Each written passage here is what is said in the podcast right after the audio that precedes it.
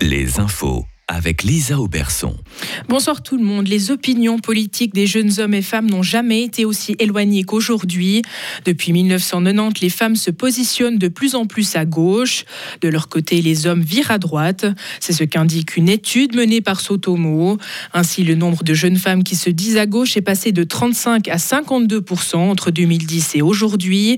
Sur la même période, les hommes se disant à droite ont augmenté de 19 La relance du mouvement féministe explique entre autres ce phénomène. Les Verts libéraux veulent revoir le droit de la neutralité. Ils déposeront une motion lors de la session de juin. Ils exigent dans celle-ci que la Suisse puisse intervenir en faveur des victimes en cas de violation du droit international. Elle doit aussi pouvoir le faire lorsque le Conseil de sécurité et l'ONU est bloqué en raison d'un veto. Pour cela, le Conseil fédéral devrait renégocier la Convention internationale de l'AE de 1907. La neutralité suisse fait souvent parler, notamment depuis le début de la guerre en Ukraine. À Birville, dans le canton de Saint-Gall, un incendie s'est déclaré hier après-midi. Le feu a pris dans une remise attenante à des immeubles. Les travaux d'extinction se sont avérés difficiles. Les pompiers ont dû démolir en grande partie les trois immeubles touchés afin d'atteindre les flammes. Une douzaine de personnes ont dû être évacuées.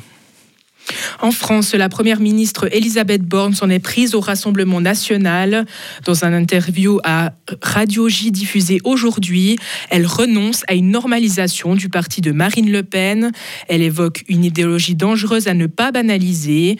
Elisabeth Borne a aussi estimé qu'il existait une proximité évidente entre le RN et Vladimir Poutine.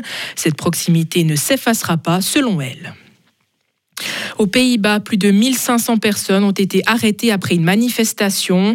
Il s'agissait d'une action du mouvement écologiste Extinction Rebellion. Celle-ci visait à protester contre les subventions aux combustibles fossiles. Des dizaines de policiers ont été déployés pour garantir l'ordre public. Ils ont dû faire usage de canons à eau pour contraindre les manifestants à quitter les lieux. Seules 40 personnes seront poursuivies pour vandalisme et outrage. Aux États-Unis, au moins trois personnes ont été tuées et cinq autres blessées dans une fusillade. Elle est survenue hier soir lors d'un rassemblement de motards au Nouveau-Mexique. Mexique. 20 000 motards s'étaient réunis pour le Memorial Day. La maire de la ville a déclaré que l'incident était un règlement de compte entre gangs. Les auteurs de la fusillade ont tous été arrêtés. Et en sport, Fribourg Olympique est en finale du championnat. Les basketteurs fribourgeois se sont imposés hier soir 93 à 67 dans l'acte 3 des demi-finales à, Genève. Pardon. Après une première période très délicate au niveau du jeu, Fribourg Olympique a réussi à prendre les devants juste avant la mi-temps. Pour l'instant, on ne connaît pas l'adversaire des Fribourgeois en finale. Ce sera soit Massagno ou Neuchâtel. Les basketteurs tessinois mènent la série de cette demi-finale 2 à 1. Retrouvez toute l'info sur frappe et frappe.ch.